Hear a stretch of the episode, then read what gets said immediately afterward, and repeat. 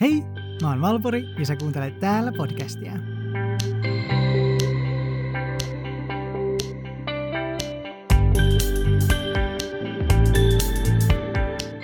Olen tehnyt Patreon-tilin, joka kautta voi tukea podcastin tekoa erikokoisilla lahjoituksilla kolmesta eurosta 15 euroon asti.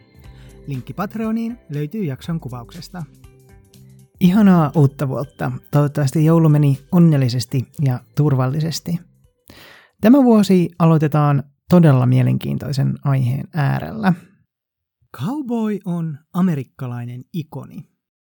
Media on rakentanut siitä erittäin vahvan mielikuvan, joka varmasti sullekin tuli heti mieleen. Komea valkoihoinen machomies pyssyinensä, joka rakastaa naisia ja naiset häntä. Amerikkalaisesta cowboysta muodostui aika aikaisin jo semmoinen myyttinen hahmo, enemmänkin konsepti irti siitä, mitä se todellisuudessa oli. Siitä muodostettiin maskuliinisuuden ideaali. Lujuus, kekseliäisyys ja pelottomuus ovat kaikki ominaisuuksia, joita cowboy ilmentää.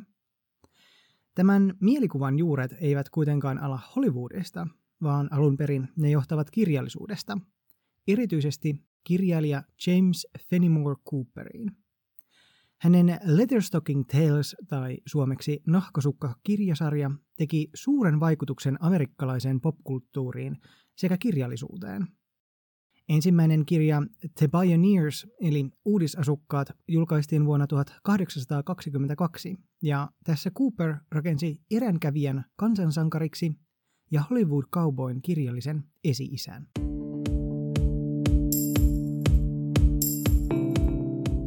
Nämä kirjat kertovat päähenkilöstä Näti Bumpposta ja hänen ystävästään Chingagugista. Itse en ole näitä kirjoja lukenut, mutta parin lähteeni mukaan heidän suhteensa olisi todella romanttinen ja intiimi. Cooper ei ilmeisesti kuvaa heidän välillään mitään seksiä, mutta että suhde olisi selkeästi homososiaalinen. Tässä käännös lähteenäni olleesta englanninkielisestä artikkelista – Viiden novellin aikana nämä kaksi miestä jatkuvasti torjuvat naisia, koska haluavat ylläpitää yhteistä suhdettaan. He jakavat omaisuutensa, vuoteensa ja ruumiinsa ja jopa adoptoivat yhdessä lapsia. Heidän suhteensa siis olisi selkeästi kuin avioliitto, mutta se erosi radikaalisti silloisista heteroseksuaalisista suhteista. Heidän liittonsa ei edellytä sukupuoleen perustuvia dikotomioita. Tämä sai kyllä kiinnostumaan tästä kirjasarjasta, ja jos joku on lukenut nämä nahkasukka-kirjasarjat, niin kertokaa oma mielipiteenne. Näettekö tällaisen samanlaisen suhteen näiden hahmojen välillä? Ilmeisesti Cooper myös kirjoitti kirjoihinsa rakkaustarinoita miesten välillä, jotka olivat erottisia ja jopa tavalla, joka ei ollut halventavaa tai poikkeavaa. On vähän villiä ajatella, kuinka tämän amerikkalaisen macho-myyttihahmon alkujuurillakin löytyy homoseksuaalisuutta.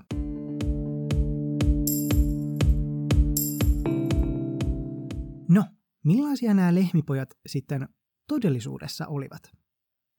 Amerikkalaisen cowboy-tradition juuret tulevat keskiaikaisesta Espanjasta – Tämä tapa karjan kasvatukselle levisi suureen osaan Iberian niemimaata ja myöhemmin löysi tiensä Amerikkaan 1500-luvulla. Yllätyin tästä nippelitiedosta, että ilmeisesti espanjalaiset toivat Amerikkaan hevoset, joita siellä ei ole ollut sitten esihistoriallisen jääkauden. Kaikkea sitä oppii. Näistä ensimmäisistä lehmipojista käytettiin termiä vaquero, ja monet heistä olivat Yhdysvaltain alkuperäiskansalaisia. Muuttoa villiin länteen romantisoitiin suuresti ja jopa mainostettiin 1800-luvun alkupuolella. Moni lähtiä kuitenkin meni sen tähden, että heillä ei ollut muita vaihtoehtoja. Massiiviset kaivos-, karja- ja rautatieteollisuudet kukoistivat ja tarjosivat paikan minne mennä – Vuoden 1880 saavuttua sisällissodan jälkeen karjateollisuus kukoisti. Alkuperäiskansaa lahdattiin ja siirrettiin uudisasutusten ja karjamaiden tieltä. Näin ollen työläisille oli suuri tarve, ja täten muodostui amerikkalainen cowboy-kulttuuri. Kaupoin arki oli tosiaan aika erilaista kuin se, millainen mielikuva meillä näistä vapaasti auringonlaskuun ratsastavista miehistä on. He olivat duunareita, työ oli raskasta ja palkka oli huono. Karjan ajomatkoilla he saattoivat olla satulassa yhteenmenoon jopa 14 tuntia. Työ oli erittäin vaarallista. 1800-luvun loppupuolella noin viidesosa kouboista oli tummaihoisia, ja monet olivat joko ruskeaihoisia, alkuperäiskansalaisia, ihmisiä, jotka olivat olleet aiemmin vangittuja, sekä homoseksuaaleja. Ihmisiä, joilla oli jonkinlainen menneisyys, jota he halusivat paeta. He saattoivat olla entisiä orjia, paeta lain kouraa tai olivat tulleet yhteisönsä hylkäämäksi seksuaalisuutensa takia. Patricia Nell Warren, amerikkalainen kirjailija, runoilija ja toimittaja, kuvaili ajan cowboyta täten. Kukaan ei esittänyt kysymyksiä. Ainut, millä oli väliä, oli se, että hänelle voitaisiin luottaa hevonen ja lasso. Lehmipoika oli usein köyhä. Hän omisti vaatteensa, hevosvarusteet, köyttä ja huoman, ehkä harmonikan tai koltin. Hän omisti kuitenkin aihetta ylpeyteen. Vaatteet, saappaat ja välineet olivat hyvää laatua. Hänen hattunsa vaihteli muodoltaan. Leveä espanjalainen hatunreuna auringonpahtamassa Teksasissa, ohut hatunreuna pohjoisen tuulisilla tasangoilla. Mutta hänen ratsastamansa hevoset kuuluivat yleensä pomolle – Pitkälle 1900-luvulle hänen palkkansa oli 40 dollaria kuussa ja majoitus. Vähemmän, jos hän oli tummaihoinen tai meksikolainen. Hevosetkin, joita käytettiin, olivat erilaisia siitä, mitä millainen mielikuva monella on elokuvista. Cowboyt käyttivät pieniä ja ketteriä hevosia, joilla karjan ajaminen onnistui helposti.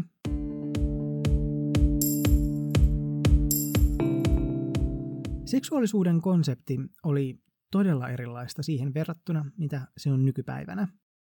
Silloin seksuaalisuutta ei koettu asiana, mitä sinä olit, vaan mitä sinä teit.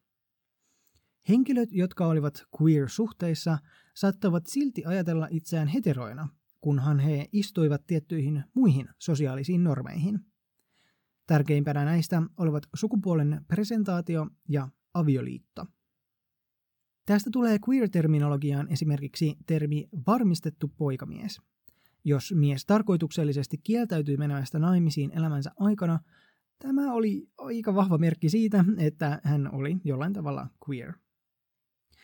Moni cowboy joutui työnsä takia tällaiseen poikamiehen tilanteeseen, koska työurakat kaukana kylistä kuukausien ajoiksi tarkoitti, että he eivät nähneet naisia pitkiin aikaväleihin. Ilotaloissa käyminen saattoi myös palkita parantumattomalla sukupuolitaudilla. Seksuaalista turhautumista siten purettiin muiden koupoiden kanssa, kokevat he sitten itsensä queeriksi tai eivät. Tämä ei nyt tarkoita, että nämä suhteet olisivat olleet pelkästään fyysisiä, vaan jotkut rakastuivat toisiinsa. Batcher Clark, jota pidetään tunnetuimpana cowboy-runoilijana, kirjoitti erittäin kauniisti partneristaan Älistä, ja tämän olen nyt yrittänyt kääntää parhaimpani mukaan. Ratsastan yksin ja vihaan poikia, joita tapaan. Tänään jollain tapaa heidän naurunsa satuttaa minua niin. Vihaan tasaista aurinkoa, joka häikäisee ja häikäisee. Lintujen laulut saavat minut kipeäksi. Vaikutan olevan ainut maan päällä, joka välittää, koska Al ei ole enää täällä. Ja hän niin vahvana ja kuitenkin kuoli niin nopeasti. Ja vuodesta toiseen, kun olimme aina kulkeneet vierekkäin, hän meni ja jätti minut tänne. Rakastimme toisiamme miesten tavoin, emmekä koskaan puhuneet siitä, Al ja minä, mutta me molemmat tiesimme, ja tiesimme sen todella, oli enemmän kuin yhdenkään naisen suudelma voisi olla. Mitä on tuolla puolen? Vaikuttaa, että tuo maa on kylmä ja hämärä. Hän kaipaisi tätä aurinkoista vuoristoa, jolla hän tapasi ratsastaa, ja hän kaipaisi minua, samoin kuin minä häntä. Ei kannata miettiä. Kaikki mitä ajattelisin tai sanoisin, ei voi koskaan tehdä sitä selväksi. Tuolla hämärällä polulla, joka johtaa vain yhteen suuntaan, hän on poissa ja jätti minut tänne. Vuoristo on tyhjä ja polut ovat sokeita, ja tänään en näytä olevani kuin puoleksi itseni. Odotan kuulevani hänen ratsastavan takanani ja tuntevani hänen polvensa koskevan omaani, kuten ennen vanhaan.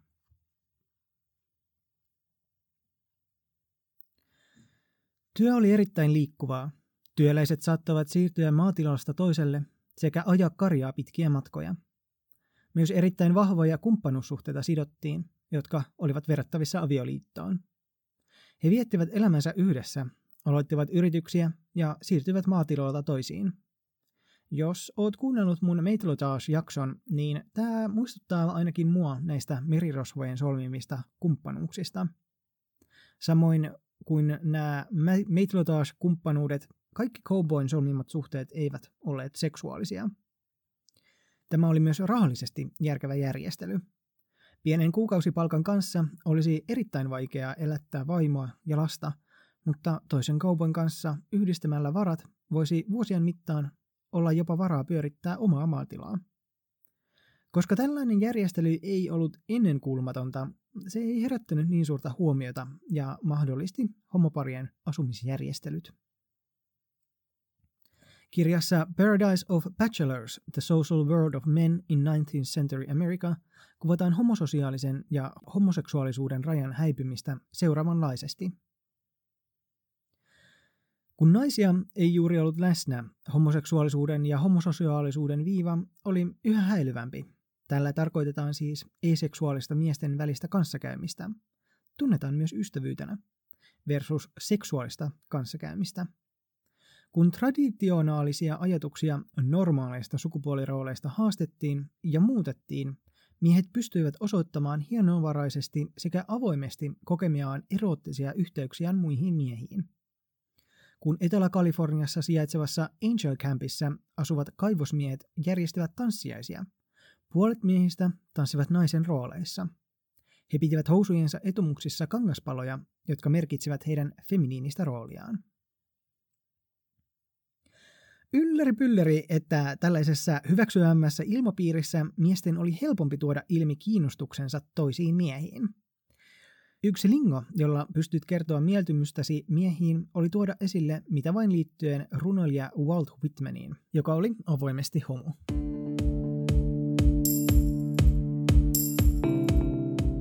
Historioitsija Clifford Westermeyer julkaisi vuonna 1976 esseen The Cowboy and Sex. Tässä oli mukana yksi vanha limerikki, jota en onnistunut kääntämään mitenkään järkevästi, joten luen sen nyt englanniksi. Young cowboys had a great fear that old studs once filled with beer, completely addle, they'll throw on a saddle and ride them on the rear. On myös tallennettu ainakin yksi cowboy-orgia. Tämän järjesti skotlantilainen William Drummond Stewart, joka oli aatelinen, seikkailija ja brittiläinen sotilasupseeri. Stewart saapui Amerikkaan vuonna 1832 ja liittyi metsästäjien ja turkismetsästäjien seuraan, jossa tapasi Antoine Clementin. He olivat rakastajia lähes vuosikymmenen, ja Clementin seurasi Stewardia Skotlantiin, jossa hänet esiteltiin miespalvelijana. Skotlanti ei kuitenkaan Antoinia miellyttänyt, ja he matkustivat ympäriinsä vuosia. Kun Stewart palasi Amerikkaan vuonna 1843, hän suunnitteli suuren rajamiesten tapaamisen ja matkusti suuren seurueen kanssa Fremont-järvelle tapahtumaan varten – Stewart toi mukanaan suuren joukon sametti- ja silkkirenesanssiasuja, joita hänen miespuoliset vieraansa saivat käyttää juhlien aikana. Eli oikein teemaorgiat. Ilmeisesti tämä renesanssin huvimatka sai aikaan niin suuren skandaalin, että Stewart palasi välittömästi Skotlantiin, eikä koskaan palannut Amerikkaan. Tässä oli mitä kerrottavaa mulla oli vähän erilaisemmasta cowboy-elämästä. Mutta mä haluan kertoa vielä enemmän queerista villistä lännestä.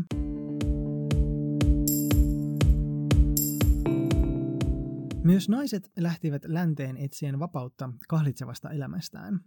kuten aiemmin on asiaan törmännyt, niin naisten välisiä suhteita ei nähty yhtä uhkaavana kuin miesten välisiä.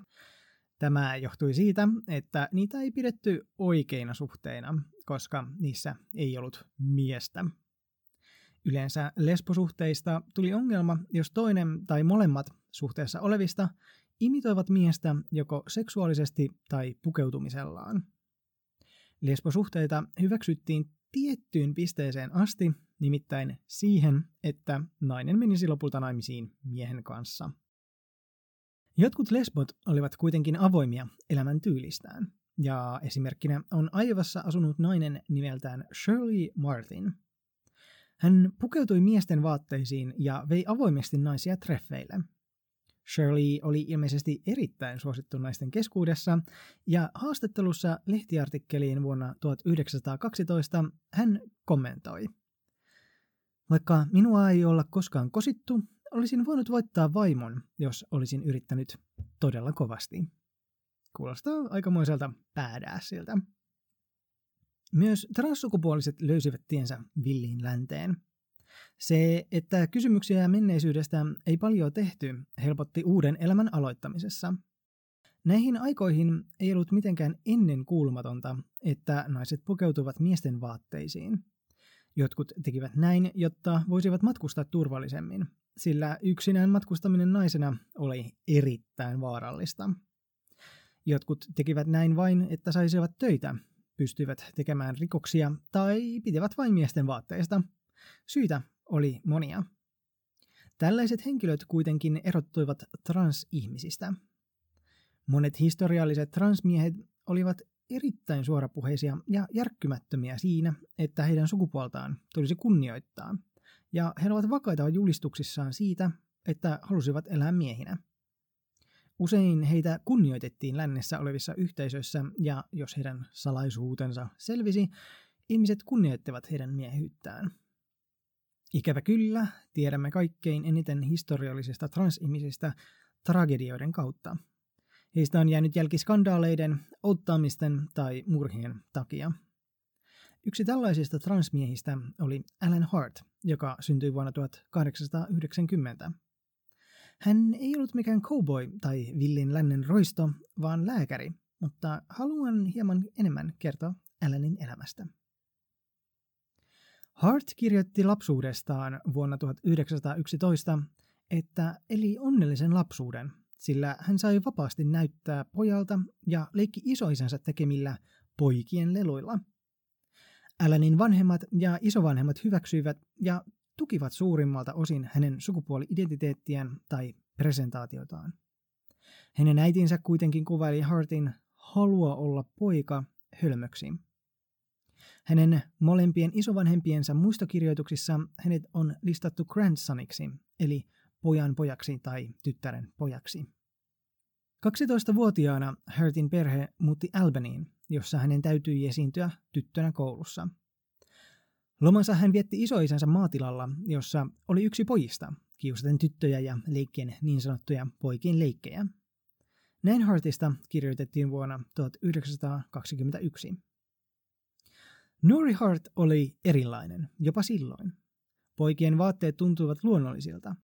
Hart piti itseään aina poikana ja pyysi perhettään leikkaamaan hiuksensa sekä antaamaan hänen käyttää housuja. Hart ei pitänyt nukeista, mutta nautti lääkärin leikeistä. Hän vihasi perinteisiä tytön tehtäviä ja piti mieluummin maataloustöistä miesten kanssa. Omavaraisuus, josta tuli elinikäinen piirre, oli ilmeistä varhain. Kerran, kun hän vahingossa lekkasi sormenpäänsä kirveellä, Hart sitoi sen itse, sanomatta siitä mitään perheelleen.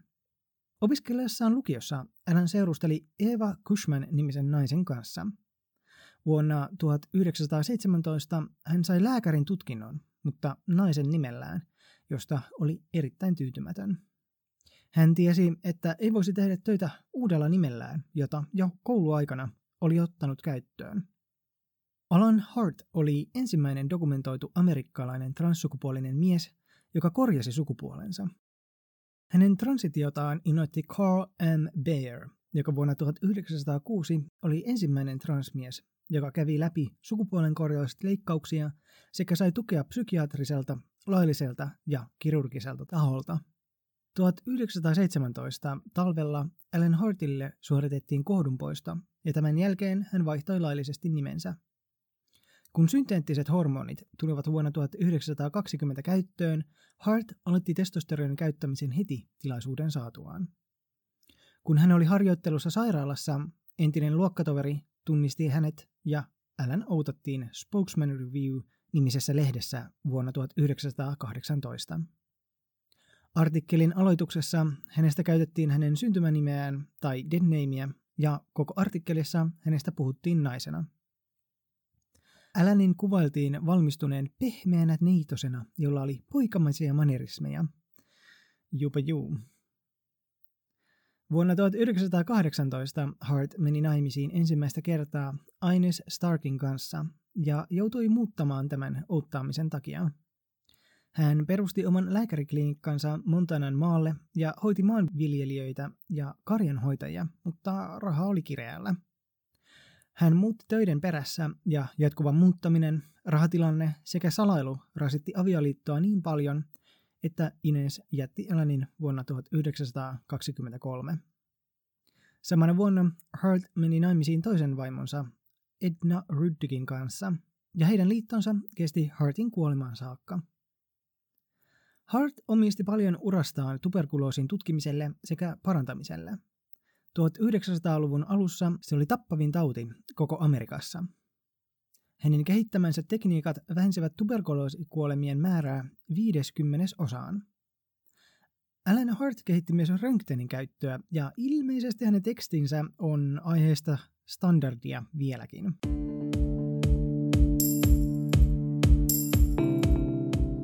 Toinen transmies, joka eli näihin aikoihin, oli Harry Allen. Hän syntyi vuonna 1882 ja hänen isänsä on kuvailtu juopoksi ja vaimon hakkaajaksi. Harry koki jo lapsesta asti olevansa mies ja työskenteli miesten töissä, kuten baarimikkona, lehmipoikana ja renkinä, pukeutuen miesten vaatteisiin. Harry tuli raskaaksi 16-vuotiaana. Isän huhuttiin olevan paljon vanhempi mies, joka oli lähtenyt kaupungista. Harryn äiti kasvatti tämän syntyneen pojan, ja tälle kerrottiin, että Harry olisi tämän setä. Kuulostaa erittäin monimutkaiselta perhesotkulta. Harry Allen asui nuoruudessaan Tunnel City-nimisessä kaupungissa, joka oli muodostunut rautatietä varten tehtyä tunnelikaivausta varten – Globe-lehti kuvasi kaupunkia vuonna 1900 pahimmaksi paikaksi maan päällä, jossa maan roska humaltui palkkapäivänä ja antautui kaikkiin ihmisen tuntemiin paheisiin. Eli kuulostaa hauskalta paikalta. Harry Allen oli tunnettu riitapukari ja naisten mies. Harry oli usein tekemisissä poliisien kanssa ja kun lehdistö sai vihjeä, että hän oli syntynyt naisena, hänestä kirjoitettiin monta kertaa – Yhdessä haastattelussa Harry Allen kuvailee itseään seuraavanlaisesti. En tykännyt olla tyttö, en tuntenut olevani tyttö, enkä koskaan näyttänyt tytöltä.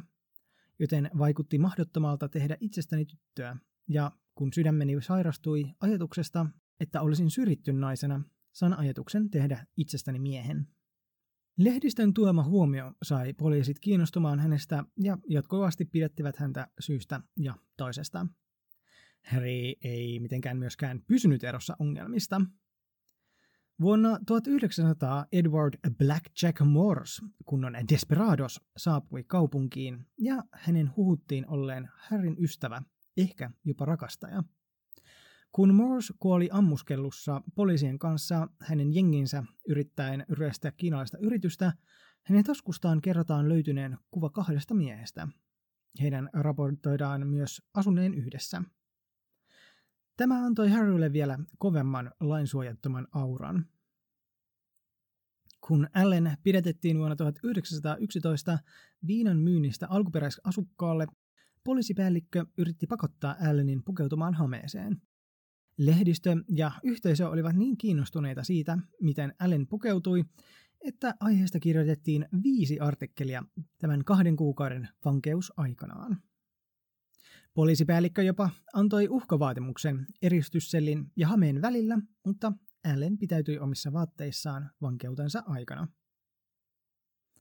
Harry oli tosiaan tunnettu naisten mies ja jahtasi useita naisia, joista osa oli naimisissa.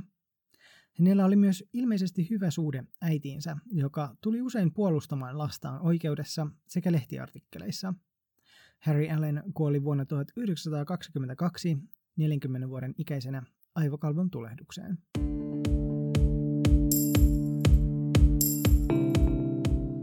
Mä yllätyn jotenkin aina, kun opin, että jostakin aiheesta, jonka olen nähnyt hypermaskuliinisena ja heterona, löytyy jalansia myös meille. Yllätyn myös siitä, kuinka validoivalta tuntuu oppia historiallisista queer-ihmisistä.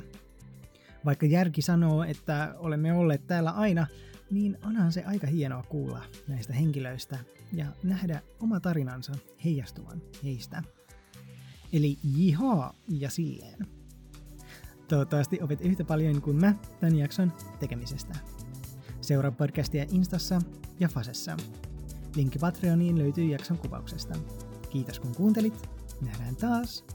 Bye!